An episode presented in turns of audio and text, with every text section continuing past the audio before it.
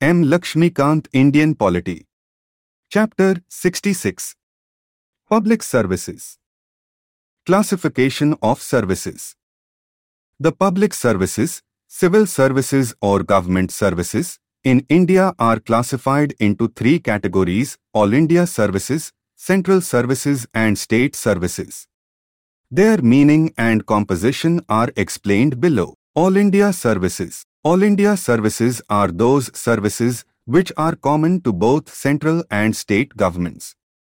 The members of these services occupy top positions or key posts under both the center and the states and serve them by turns.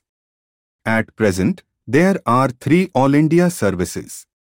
They are 1. Indian Administrative Service IAS 2. Indian Police Service IPS 3. Indian Forest Service IFS In 1947, the Indian Civil Service ICS was replaced by IAS and the Indian Police IP was replaced by IPS and were recognized by the Constitution as All India Services. In 1966, the Indian Forest Service was established as the third All India Service. The All India Services Act of 1951 authorized the central government to make rules in consultation with the state governments for the regulation of recruitment and service conditions of the members of All India Services. The members of these services are recruited and trained by the central government but are assigned to different states for work. They belong to different state cadre, the center having no cadre of its own in this regard. They serve the central government on deputation and after completing their fixed tenure they go back to their respective states. The central government obtains the services of these officers on deputation under the well-known tenure system. It must be noted here that irrespective of their division among different states, each of these All India services form a single service with common rights and status and uniform scales of pay throughout the country. Their salaries and pensions are met by the states. The All India services are controlled jointly by the central and state governments. The ultimate control lies with the central government while the immediate control is vested in the state governments. Any disciplinary action, imposition of penalties, against these officers can only be taken by the central government. Sardar Vallabhbhai Patel was the chief protagonist of All India services in the Constituent Assembly. Hence, he came to be regarded as the father of All India services. Central Services The personnel of central services work under the exclusive jurisdiction of the central government. They hold specialized, functional and technical positions in various departments of the central government. Before independence, the central services were classified into Class 1 Cent, Class 2 Subordinate and Inferior Services. After independence, the nomenclature of subordinate and inferior services was replaced by Class 3 and Class 4 services. Again in 1974, the classification of central services into Class 1 Cent, Class 2, Class 3 and Class 4 was changed to Group A, Group B, Group C, and Group D, respectively. At present, there are 62 Group A central services. Some of them are 1. Central Engineering Service 2. Central Health Service 3. Central Information Service 4. Central Legal Service 5. Central Secretariat Service 6. Indian Audit and Accounts Service 7. Indian Defence Accounts Service 8. Indian Economic Service 9. Indian Foreign Service 10. Indian Meteorological Service 11. Indian Postal Service 12. Indian Revenue Service, Customs, Excise and Income Tax 13. Indian Statistical Service 14. Overseas Communication Service 15. Railway Personnel Service Most of the above cadre of Group A central services have also corresponding Group B services. The Group C central services consists of clerical personnel while Group D consists of manual personnel. Thus Group A and Group B comprises of gazetted officers while Group C and Group D are non-gazetted. Among all, the Indian Foreign Service, IFS, is the highest central service in terms of prestige, status, pay and emoluments. In fact, it, though a central service, competes with the All India services in position, status and pay scales. It comes next to the IAS in ranking and its pay scale is higher than the IPS. State Services The personnel of state services work under the exclusive jurisdiction of the state government. They hold different positions, general, functional and technical, in the departments of the state government. However, they occupy lower positions in the administrative hierarchy of the state than those held by the members of the All India Services, IAS, IPS and IFS. The number of services in a state differ from state to state. The services that are common to all the states are 1. Civil Service 2. Police Service 3. Forest Service 4. Agricultural Service 5. Medical Service 6. Veterinary Service 7. Fisheries Service 8. Judicial Service 9. Public Health Service 10. Educational Service 11. Cooperative Service 12. Registration Service 13. Sales Tax Service 14. Jail Service 15. Service of Engineers. Each of these services is named after the state, that is, name of the state is added as a prefix. For example, in Andhra Pradesh, AP, they are known as AP Civil Service, AP Police Service, AP Forest Service, AP Agricultural Service, AP Medical Service, AP Veterinary Service, AP Fisheries Service, AP Judicial Service, and so on. Among all the state services, the civil service, also known as the administrative service, is the most prestigious.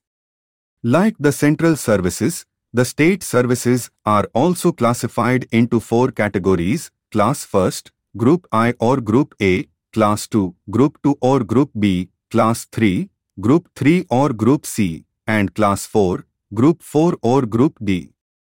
Further, the state services are also classified into gazetted class and non-gazetted class. Usually, class 1st, group A, and class 2, group B, services are gazetted classes while class 3, group C, and class 4, group D, services are non-gazetted classes. The names of the members of gazetted class are published in the Government Gazette for appointment, transfer, promotion and retirement while those of the non-gazetted are not published.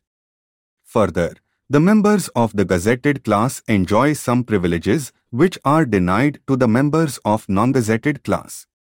Also, the members of the gazetted class are called officers while those of non-gazetted are called employees. The All India Services Act of 1951 specifies that senior posts not exceeding 33 and one-third percent in the Indian Administrative Service, IAS, Indian Police Service, IPS, and Indian Forest Service, IFS, are required to be filled in by promotion of officers employed in the state services. Such promotions are made on the recommendation of selection committee constituted for this purpose in each state. Such a committee is presided over by the chairman or a member of UPSC. Constitutional Provisions Articles 308 to 314 in Part 14 of the Constitution contain provisions with regard to All India services, central services and state services. 1. Recruitment and Service Conditions. Article 309 empowers the Parliament and the state legislatures to regulate the recruitment and the conditions of service of the persons appointed to public services and posts under the center and the states, respectively. Until such laws are made, the president or the governor can make rules to regulate these matters. Recruitment includes any method provided for inducting a person in public service like appointment, selection, deputation, promotion and appointment by transfer. The conditions of service of a public servant includes pay, allowances, periodical increments, leave, promotion, tenure or termination of service, transfer, deputation, various types of rights, disciplinary action, holidays, hours of work and retirement benefits like pension, provident fund, gratuity and so on. Under this provision, the Parliament or the state legislature can impose reasonable restrictions on the fundamental rights of public servants in the interests of integrity, honesty, efficiency, discipline, impartiality, secrecy, neutrality, anonymity, devotion to duty and so on. Such restrictions are mentioned in the conduct rules like central services, conduct rules, railway services, conduct rules and so on. 2. Tenure of office. According to Article 310, members of the Defence Services, the Civil Services of the Centre and the All India Services or persons holding military posts or civil posts under the Centre hold office during the pleasure of the President. Similarly, members of the civil services of a state or persons holding civil posts under a state hold office during the pleasure of the governor of the state. However, there is an exception to this general rule of dismissal at pleasure.